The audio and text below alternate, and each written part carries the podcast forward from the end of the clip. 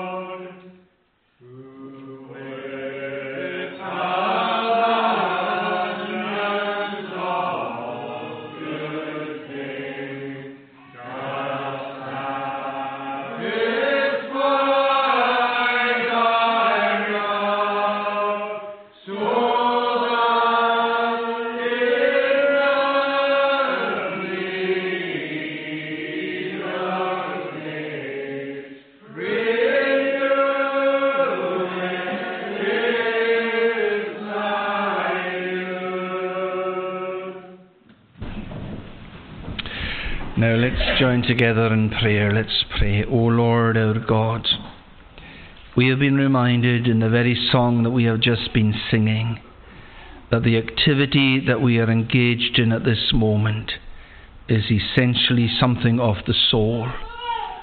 The psalmist said, O thou my soul, bless God the Lord. And we pray that you would help us to worship you with soul worship this day. We know something of who we are, and we know that we can go through outward rituals that are nothing but sheer hypocrisy. We hoodwink ourselves so often, and we are so expert at hoodwinking others, going through things that are just a great pretense, but we cannot hoodwink you in any way whatsoever. We thank you that that song speaks about your graciousness. Because if it was not for your graciousness, we would have no hope. Because we are here today as sinners. It's the only way we can come before you. And it's not that we have no merit and are neutral. We have mountains of sin. But we thank you that you so loved this world, that you sent your only begotten Son into it, that whosoever believeth in you should not perish, but have everlasting life. O Lord our God, help us to listen to you. So often we are so full of anxiety and fear, because we are listening to our own roving imaginations. So often we are beside ourselves, because we are listening to the enemy of our souls whispering all kinds of dishonesties into our ears. O Lord our God, help us this day to be still and to know that you are God, the God who in his graciousness and kindness has revealed not everything to us, but everything that we need in this world. And so help us to make that our standard and to make it our guide and our directive for all of life's journey. We thank you this day for the sound of little voices in our midst. Bless them, we pray. And we think of the five children yet unborn associated with this congregation. Bless them and their families as well. Bless each and every one, young and old, gathered here this day. And indeed others who are not here for one reason or another. We pray that you'd bless Rachel and Charlie, who were married in recent days. Bless Hannah and Roddy, who were also married in recent times. Bless Fraser and Tracy, who hopefully will be married in coming days. We thank you for the institution of marriage. It is yours. It is under severe attack this day. But not anything in this world can destroy you or your institutions. We pray, O Lord, that we would remember that our contentment and blessing lies in listening to you and doing your bidding in everything. And yet, even as we utter these very words, we fail you so miserably every single day. But you are a covenant-keeping God, and the covenant you have made with us makes an accommodation for sin if we come in repentance and confession, and we have to do that every single day. O Lord our God, we give thanks for family circles this day, and wherever they may be across the globe, be a blessing to them. Protect them and keep them in safety. And may we all be found in the hollow of Christ's hand, so that whatever happens to us on life's journey, we are safe in Jesus for time and for eternity. So be with us and bless us for this time of worship. And all we ask is in Christ's name. Amen. Now, a wee story for the young people. We had a couple of visitors at our house yesterday. One was three years old and one was four years old. And we had a great time. And one of the things we decided to do was we decided to go for a walk in the woods beside the house. Now, we could only do that because the cows had gone from the field in the last few days, which means that we've been we never go through the field when there's cows in it. But uh, the cows have gone, and so we went off, Greta and I and our visitors and the two dogs, off through the woods. And it was a great time of excitement, because the woods are thick with growth just now, and I was saying, this is like going through a jungle. And one wee chap said to me, I want to be the leader leading us through the jungle. And that's the way it was. And we went up to where the, I don't know if you remember, there used to be a place called the Black Isle Wildlife Park. Well, it's gone now, but the, but the red deer are still there. They're still thirteen of them, but in the last few days there have been four new ones born, so there's seventeen of them now. And I wasn't calling them a red deer, I was calling them a reindeer, and you can guess what the connections were there. But anyway, we saw the deer, and then we saw the horses, and then we saw the newborn calves, and we came back to the house. And then, then someone noticed a big tick in Nell's ear. And I don't know how we never noticed it before, but it was noticed. And, um, you know, the, the, this has been a bad year for ticks, because virtually every time the dogs go out for a walk, they come back and you just get, get rid of them. And they're tiny, tiny little insects. But what, once a tick manages to eat into your Uh, skin, it just sucks your blood, and it grows and it grows and it grows, and it's amazing the size that these little creatures get to. Well, anyway, when we noticed the tick in Nell's ear, nothing for it but to get rid of this tick. And I'm never sure what to do with them, but what I've taken to doing recently is I take them to the toilet, and I have great satisfaction just flushing them down the toilet. Anyway, I explained that this is what we did, because you don't want ticks, they can give you a disease and whatnot.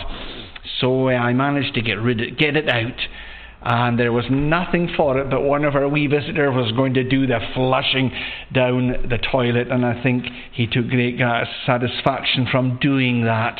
We got rid of it. And you know what that reminds me of? That's exactly what Jesus does for us. Except it's not a tick that Jesus gets rid of. It's our sin. And, uh, you know, we, you don't want to be getting ticks. Get rid of them and get, get them off down the toilet. Get them away from you. We have sin in our lives. Every single one of us. We are here today to worship with our souls this God who has done something about flushing away forever all our sins. And that is an astonishing thing. It's astonishing that God would do that, but He has. And I hope that we are all here today and that we believe God when He tells us He will do this for us. I hope that we are all here today, young and old, trusting in Jesus as our Saviour. And remember what that word Jesus means. Call His name Jesus, for He shall save His people from their sins. He is an amazing God. He is an amazing uh, Jesus. Now let's sing again to God's praise. And this time it's in Psalm uh, number forty. Psalm number forty. And that's found on page two fifty-nine of the Psalm book of the Psalter. And it's at the beginning of the song. I waited for the Lord my God, and patiently did bear. At length to me He did incline my voice, and cry to hear. He took me from a fearful pit, and from the miry clay, and on a rock He set my feet, establishing my way. We'll sing verses one to five of Psalm forty, I waited for the Lord my God.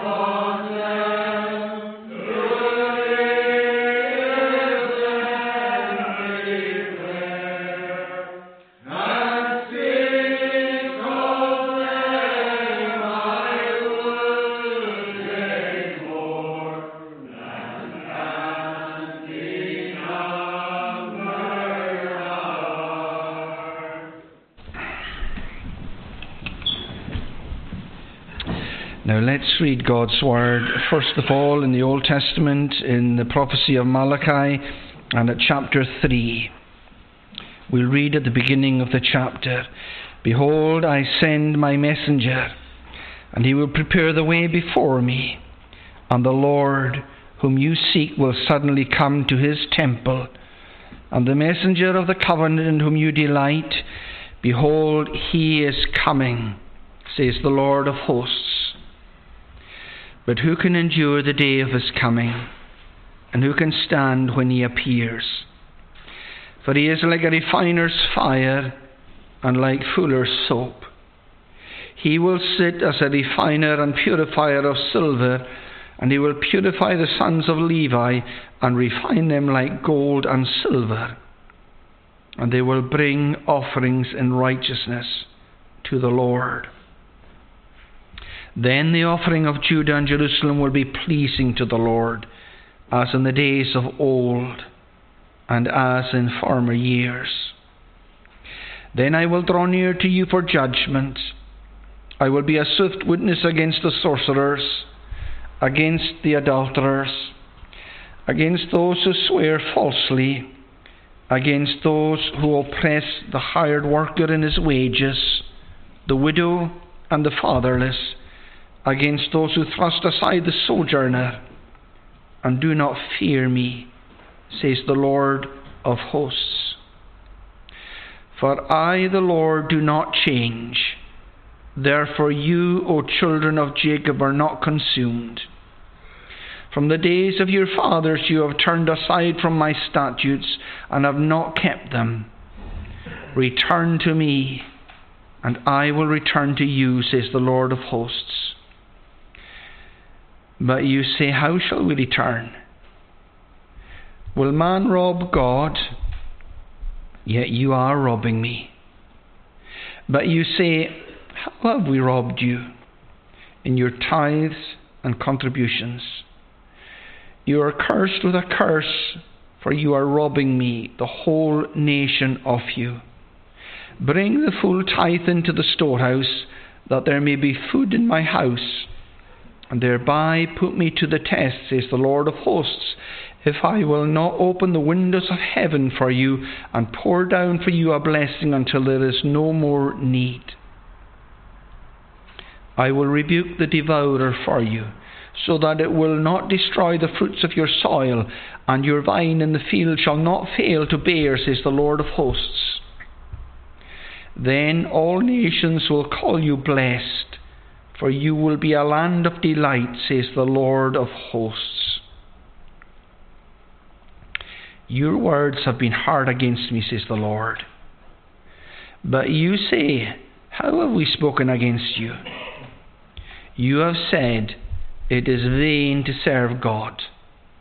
What is the profit of our keeping his charge, or of walking as in mourning before the Lord of hosts? And now we call the arrogant blessed. Evildoers not only prosper, but they put God to the test, and they escape. Then those who feared the Lord spoke with one another. The Lord paid attention and heard them, and a book of remembrance was written before him of those who feared the Lord and esteemed his name. They shall be mine, says the Lord of hosts, in the day when I make up my treasured possession, and I will spare them as a man spares his son who serves him. Then once more you shall see the distinction between the righteous and the wicked, between one who serves God and one who does not serve him." And we'll read in the New Testament, in the Gospel according to Saint Luke, and at chapter seven. We'll read at verse eighteen. The disciples of John reported all these things to him. And John, calling two of his disciples to him, sent them to the Lord, saying, "Are you the one who is to come, or shall we look for another?" And when the men had come to him, they said, "John the Baptist has sent us to you, saying, Are you the one who is to come, or shall we look for another?" In that hour he healed many people of diseases and plagues and evil spirits, and on many who were blind he bestowed sight. And he answered them, Go and tell John what you have seen and heard. The blind receive their sight, the lame walk, lepers are cleansed, and the deaf hear, the dead are raised up. The poor have good news preached to them. And blessed is the one who is not offended by me. When John's messengers had gone, Jesus began to speak to the crowds concerning John. What did you go out into the wilderness to see? A reed shaken by the wind? What then did you go out to see? A man dressed in soft clothing? Behold, those who are dressed in splendid clothing and live in luxury are in king's courts. What then did you go out to see? A prophet? Yes, I tell you, and more than a prophet. This is he of whom it is written, Behold, I send my messenger before your face, who will prepare your way before you. I tell you, among those born of women, none is greater than John. Yet the one who is least in the kingdom of God is greater than he. When all the people heard this, and the tax collectors too, they declared God just, having been baptized with the baptism of John. But the Pharisees and the lawyers rejected the purpose of God for themselves, not having been baptized by him. To what then shall I compare the people of this generation? And what are they like? They are like children sitting in the marketplace, calling to one another, We played the flute to you, and you did not dance. We sang a dirge, and you did not weep. For John the Baptist has come eating no bread and drinking no wine, and you say, He has a demon. The Son of Man has come eating and drinking, and you say, Look at him, a glutton and a drunkard, a friend of tax collectors and sinners. Yet wisdom is justified by all her uh, children. Amen, and may God bless to us that reading from his word. Let's join together again in prayer. O Lord our God, we pray that when we read your word, we would remember that in and of ourselves we are utterly and completely and absolutely blind to spiritual matters. But you have not left us alone. On the great day of Pentecost, you sent your Spirit into this world to open our eyes and to enlighten our minds as to the knowledge and truth as it is in Christ. And we would ask you to have mercy upon us this day, and to come in with us and to do us good, and to enable us to preach and to hear in a way that would redound to the honour and to the glory of your name. Wherever your church has met this day, or perhaps is even meeting at this time or will meet, bless it. We thank you for it. And we pray, O Lord, that many would be added to it. You know our anxieties, you know our fears. You know that there are those that we have in family circles, those that are our friends, those that we work alongside, and we long to be safe in Jesus. We pray that you would come in mighty saving and reviving power. And we pray that you would reveal yourself in power this day as we seek to explore these things, at least something of these things that happened two thousand years ago. And all we ask is in Christ's name. Amen. Now let's uh, sing again to God's praise. This time it's Psalm number uh, sixty-three. Which is found on page two ninety-five of the Psalter, page two ninety-five, Psalm sixty-three at the beginning. Lord, Thee, my God, I'll early seek, my soul doth thirst for Thee.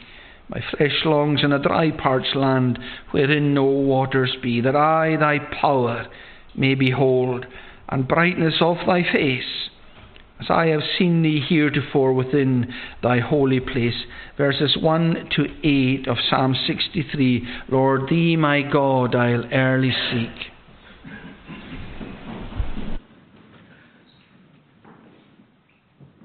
Lord, Lord, thee my God.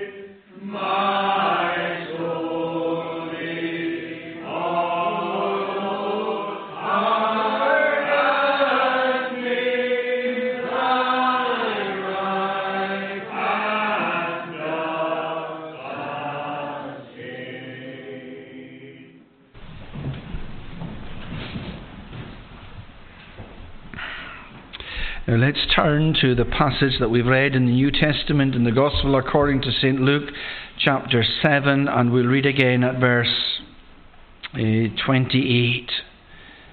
Luke chapter seven and at verse twenty-eight. I tell you, among those born of woman, none is greater than John, yet the one who is least in the kingdom of God is greater than he.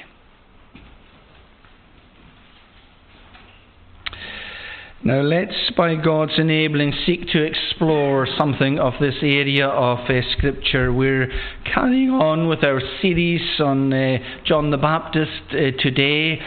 Let's remember that John the Baptist suffered a severe bout of spiritual depression when he ended up being locked up by Herod the king because he opposed the wrongdoings of Herod and the woman he was married to, Herodias. He ended up in a dungeon, and uh, in the gloom of that experience, a question came into his mind as to whether Jesus was really the Messiah or not.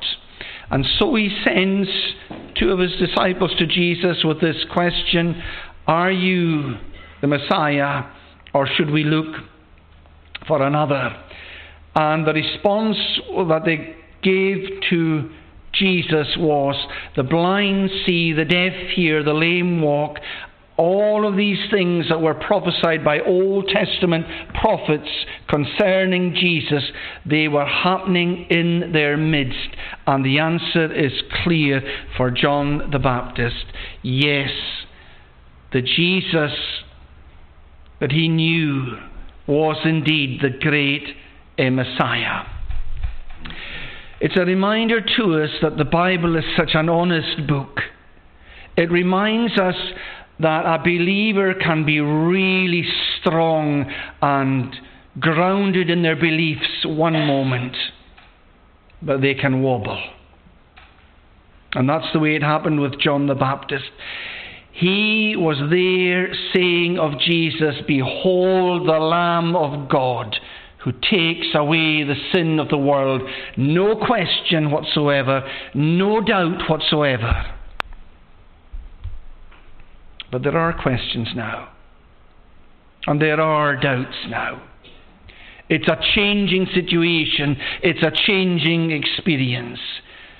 But God's a step ahead of John the Baptist all the time, and God's a step ahead of each and every one of us all the time. He knows about the ups and the downs of a spiritual experience, and he meets all of the needs. He meets all of the needs. And in this area, we are told of Scripture, we are told, "I tell you, among those born of woman, none is greater than John." And I want to say a little bit about that, and then to say a little bit about the next part of the text. "Yet the one who is least in the kingdom of God is greater than he." What on earth does all that mean? Well, in what way was John great? Well, let's remember this. In that Old Testament passage that we read in Malachi, it's not just Jesus that is prophesied about. It's John the Baptist as well. Malachi, four hundred years before the event, was saying, not only is the Messiah coming into this world, but there's someone going to come before him, and he's going to tell people, get ready, get ready, get ready, he's amongst us. And let's remember this about prophecy. We often think of prophecy as predicting things, foretelling things. Well, yes, a lot of prophecy does have prediction and foretelling in it, but not always. Let's remember that prophecy essentially was forthtelling. It was God saying something to somebody, and their duty was then to pass it on to others. And that's what the Bible is. It's what God tells people, and they pass it on to other people. God uses about forty people over a period of one and a half thousand years, and today we have got the Word of God before us. And you know this, I think sometimes we take the privileges that we have for granted. I don't think it, I know it. You know, during the Dark Ages and the run-up to the, what we know of as the Reformation, nobody in the church could do what we've just been doing. Singing a song, singing a psalm, they wouldn't allow it. Nobody in the church could sit and do what we've just done in reading God's Word, because the language that the priests read the Bible was unknown to any of the people. It was read in the Latin language. And you think, wow, the Reformation has given us massive, massive privileges. And you know, one of the things I fear nowadays with the trend that the church is taking, including our own denomination, is that we haven't appreciated the enormity of what we've got. And that we will let it fritter away. I mean, it's happened in the past, and it can happen again if we allow it to. John the Baptist was prophesied about. You remember his mum and dad? They were old people, and they thought that they were, they were, well, they were long past the, ch- the age of childbearing, but they, they were people who were turning to God and asking God for that blessing, and God gave them in their old age that blessing. But long before John was born, he was spoken about, he was prophesied about. That is unique, and that makes. That makes John great. But not only was his coming into this world prophesied about, it was prophesied about how he would conduct himself in this world as, as well. But let's remember uh, this. John was simply the herald. And remember what a herald was. In, in, in ancient time, I mean, we go on to Google and we go on to our phones and we get them up-to-date news. And in a past age, it wasn't like that. You know, when I when I was a boy, you you, you waited for the the newspaper to come. I don't know, it came in the evening with the post and whatnot. And, and unless you listened to the radio, and I never listened to the radio, but you had to wait for the, it was the Press and Journal, I think, that came. And Uh, you couldn't just get it at the click of a button. It, it just didn't happen like that. But in days gone by, the only way people in towns and cities got the news was because there was a town crier. And the town crier went out and he heralded the news. He shouted out the news. No papers, no digitals, nothing like that. The herald was there to just shout out the news. And that's what John the Baptist was. He was there heralding the news that this astonishing individual has come into the flow of the human race. As it turned out, he had already been there for thirty years, but there was something very different about to happen now. Jesus was beginning his public ministry, and for three, maybe up to three and a half years, he's going to be performing miracles, and he's going to be teaching the people in astonishing ways and revealing astonishing things. But it's not as if it's brand new to the human race. It goes away back to Adam and Eve, because they were told on the day they were put out of the Garden of Eden, someone special is coming, and well, he's here. And John the Baptist is there saying, he's here. He is, he is in our midst. And John the Baptist is saying this, behold. In other words, pay attention. Look out for this. Note this. And what is it he's wanting them to note? Well, above everything else, he's the Lamb of God who will take away the sin of the world. You know, you and I, every living day of our lives, are struggling with one major issue, one major problem. And the really major problem isn't that we're living in a fallen world and there are all kinds of problems out there. There are, that's true, and that's a bit of a struggle. But the really major problem is this, our own sinfulness. That's the real big problem. And sometimes you think that it's going to sink you completely and utterly and absolutely. And it will sink us completely and utterly and absolutely if we don't listen to the revelation and the prophecy that God has given to us in His, in His Word.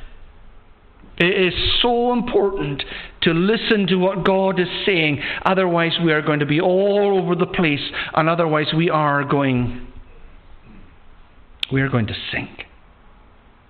You know, I listened to the Archbishop, the Roman Catholic Archbishop of Los Angeles recently, and he was speaking about the fallout from the Roe versus Wade Supreme Court of the United States of America's decision. You know how they've reversed the decision about um, abortion being a, I guess you would say, a federal right in the United States of America. Now, it's not that they've ended abortion in America. It would be nice if they had, but that's not what's happened at all. But that's what the activists want us to think. Don't listen to them. It's a lie. It will go back down to individual states, and many of these states will have very liberal views on uh, on abortion. I'm glad that the Supreme Court of the United States has made its decision. But what I found interesting was this. Listening to the Roman Catholic Archbishop of Los Angeles putting forward this view that he believes that we can reason our way into a child in the womb being a child. And I thought, that's a very strange thing for a man of the church to be saying. And I was thinking about it and thinking, why on earth is he saying that? And my guess is this, that there's a world out there that wants to do its own thing, and part of it is just abort these children that we don't want. We don't want them, so just get rid of them. And it's an absolute abomination. But what the world says to the church is, you are people of faith, we don't want anything to do with your faith so that we can do our own thing. But here is a leading churchman, and he's basically saying, oh no, no, we're not bringing faith into this equation, we're, we're using our reason. And you know, I think that's a wrong position to adopt. The Christian religion is a religion of revelation. Or I can put it another way. The Christian religion is a religion of prophecy. God has spoken to us and God has told us. In Psalm one hundred seven, he makes it, sorry, Psalm, oh, I can't remember, maybe I've got my Psalms mixed up. No, Psalm fifty-one it is. My mother also me conceived in guiltiness and sin. There's a me at the stage of conception. And we're not going to beat about the bush and say, well, we can reason our way to believing that a fetus in the womb is really a child, when in actual fact God has revealed to us in his revelation to the human race what is and what is not a, a, a child. I think we must unashamedly say, yes, we are believers in God, and this God has revealed things to us, and we believe in the doctrine of inspiration, and so we go to the Bible, and that's our cue, and that's our foundation, and we're not ashamed of it, and we're not going to say we can reason our way to a child being, a child in the womb being a, a, a real human being through reason. No, no, no. We believe that this is the creation of God, and we believe in the revelation of God, and we are unashamedly saying that it's faith that's involved here. And the reason I'm so emphatic about that is the greatness of John the Baptist was that he was looking at Jesus and he was saying, look at him. He's been promised since the days of Adam and Eve, and he's here now. And there is something great about that. But there is also this. John the Baptist was great in this respect. Do you remember what his message was? It was a message of baptism for the remission of sins. Do you remember in my children's talk today, I spoke about getting that horrible tick out of the ear of the dog and just wanting to get rid of it? There's this kind of almost revulsion with it. Just get rid of it. That's why you and I are here today, because we have a God who just, just gets rid of sin. You know, we in our folly, we in our folly, most of us, probably all of us, have tried to do something about getting rid of our sins. We can't. We simply can't. But we don't need to, because God gets rid of it. And we only know that because we come to this book and we listen to what God is saying. Now let's remember what John the Baptist was saying. It's a baptism and it's tied up with repentance. Now remember what repentance was. There are three major aspects to repentance. One is this: you recognize sin for what it is. You know, it's there's a huge relief for a human being in being able to say, well, this is what I really am. I, I hate it, I loathe it, I detest it, but this is what I really am. Because, you know, we spend an awful lot of our lives trying to pretend that we're something that we're not. Trying to pretend to other people that we are, trying to pretend to ourselves that we are, and even trying to pretend to God that we are. But you know, when you stop doing that kind of thing, it's almost like it's a huge relief. This is me, I am what I am. Recognition of sin. But not only does uh, repentance involve recognition of sin, it involves regret. There's a sorrow over sin. Now I want to make clear here that it's very different. Re- regret is very different over remorse. Remorse is when you're sorry because of the trouble sin's got you into. You, or let me put it another way. Re- remorse is when you're sorry about the consequences of sin. Now there's a huge difference between being sorrowful because of the consequence of sin and being sorrowful because of sin itself. A person who's repenting is sorrowful because of the sin itself. And then there's this third thing that is essential to repentance, and it's this: it's rejection of sin. The repenting person just wants to get rid of the sin. Now that has, I need to bring a qualification in there. Because a believer is somebody who still has the old man within him, and that's where we get ourselves into all kinds of difficulties, because there is still something in us, the old man, that still loves sin. But predominantly there is this thing that hates sin. But there's this love-hate battle going on all the time. And that's why the Apostle Paul says, the good that I would I do not, and the evil that I would not, that I do. Who shall deliver me from this body of death? And he gives the answer, thanks be to God, Jesus Christ our Lord. But my point is this: John's preaching was a preaching of repentance, but you know, repentance never exists without a twin called faith. Faith and repentance go together. You can't have one without the other. And I'm back to my criticism of the Archbishop of Los Angeles trying to deal with things in this world on the basis of reason alone.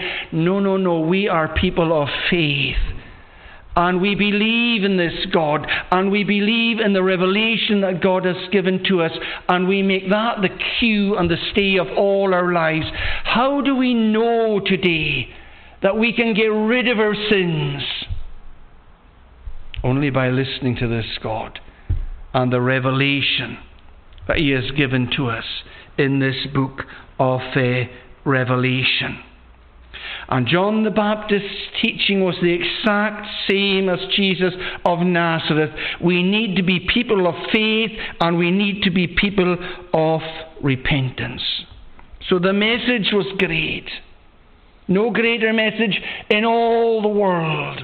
But there was this third thing. John's greatness lay in this: when Jesus is there, he wants to recede into the background. I want him to increase, and I want myself to decrease. Now, we are not like that by nature. We are proud, egotistical, arrogant people. We are rotten to the core with that kind of thinking. We are important people, so we think. We must be to the fore. People must pay attention to us. When the Spirit of God invades the life of a human being, that goes. And John the Baptist was filled with the Spirit of God from his mother's womb. And so when Jesus is on the go, he must increase, but I must decrease. And that ties in exactly with the teachings of Jesus Nazareth, of Nazareth himself. Because you remember where greatness in the kingdom of Christ lies. It lies in lowliness. And it lies in humility. And it lies in a willingness to serve. That's where greatness in the kingdom of Christ lies. And so, yes, this man, John the Baptist, I tell you, among those born of woman, none is greater than uh, John. But I must move on to the second part, and briefly it will have to be, yet the one who is least in the kingdom of God is greater than he. What on earth does that mean? Does that mean that John the Baptist wasn't a saved person? It doesn't mean anything of the kind. It doesn't mean anything of the kind. Let me read to you from Luke's Gospel, and at chapter ten, and at verse uh, twenty, twenty-two.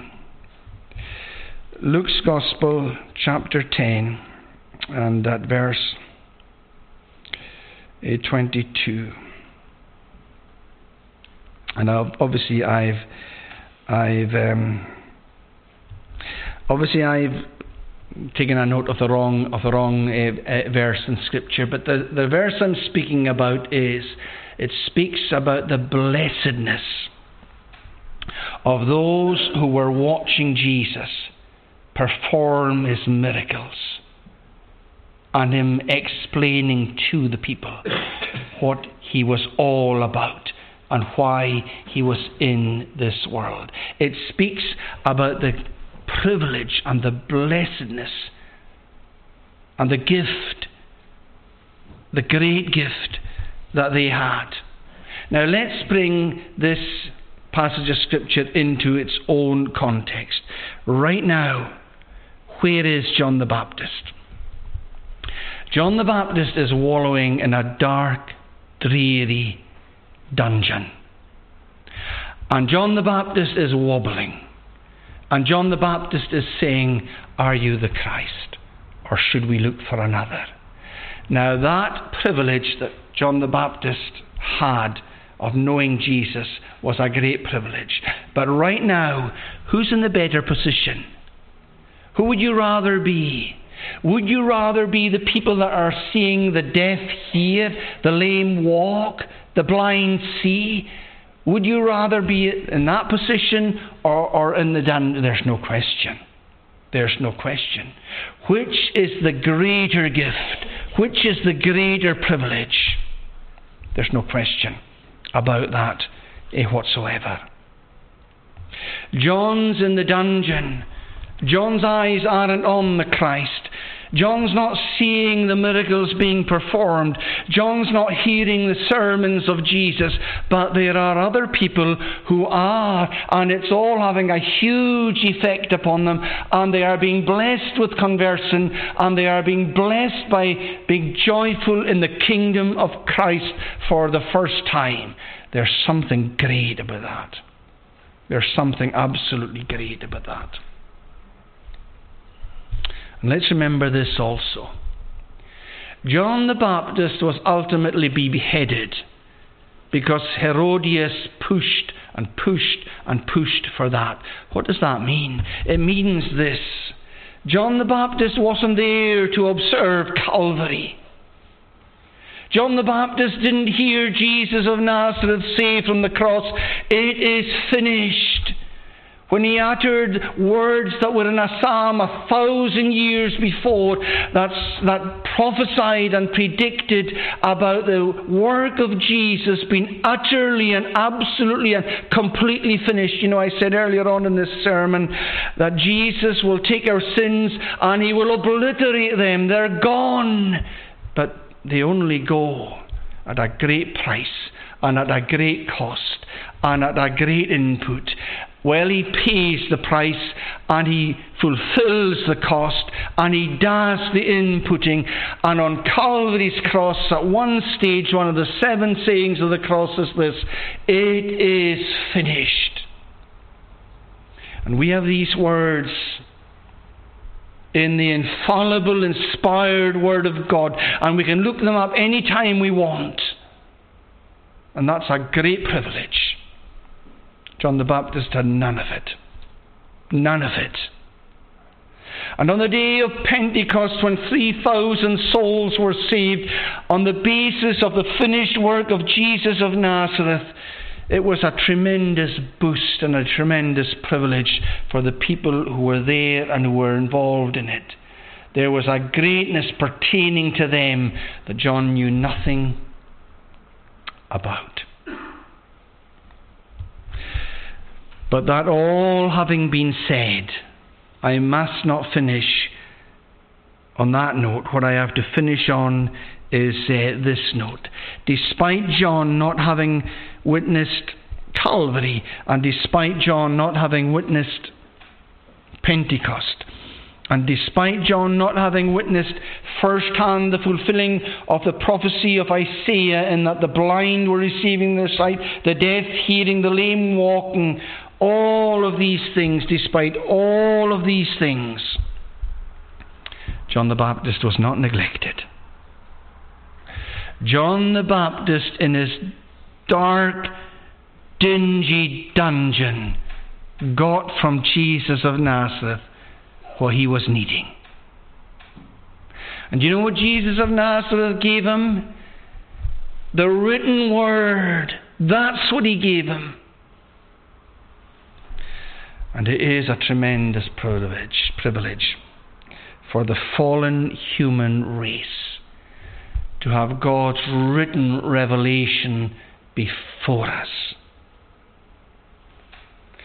because it will meet our every need. Our every need. We don't know that we're alive today. And I mean that on a spiritual level above everything else. I tell you, among those born of woman, none is greater than John. Yet, the one who is least in the kingdom of God is greater than he. We are here today in the kingdom of God with astonishing blessings and astonishing privileges.